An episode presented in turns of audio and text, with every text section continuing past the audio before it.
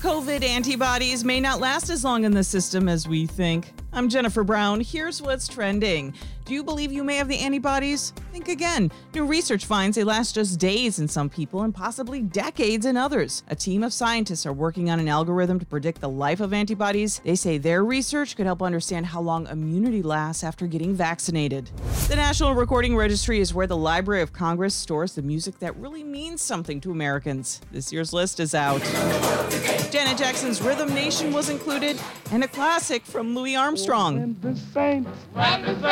Kermit made the list too. Someday we'll find A song's got to be at least 10 years old to make the registry and have a cultural and historical significance. And remember as a kid how you'd knock out and sleep through the night? A new survey finds two thirds of adults haven't had an uninterrupted sleep since they were teenagers. Most averaged five hours a night, and 15% blame parenthood.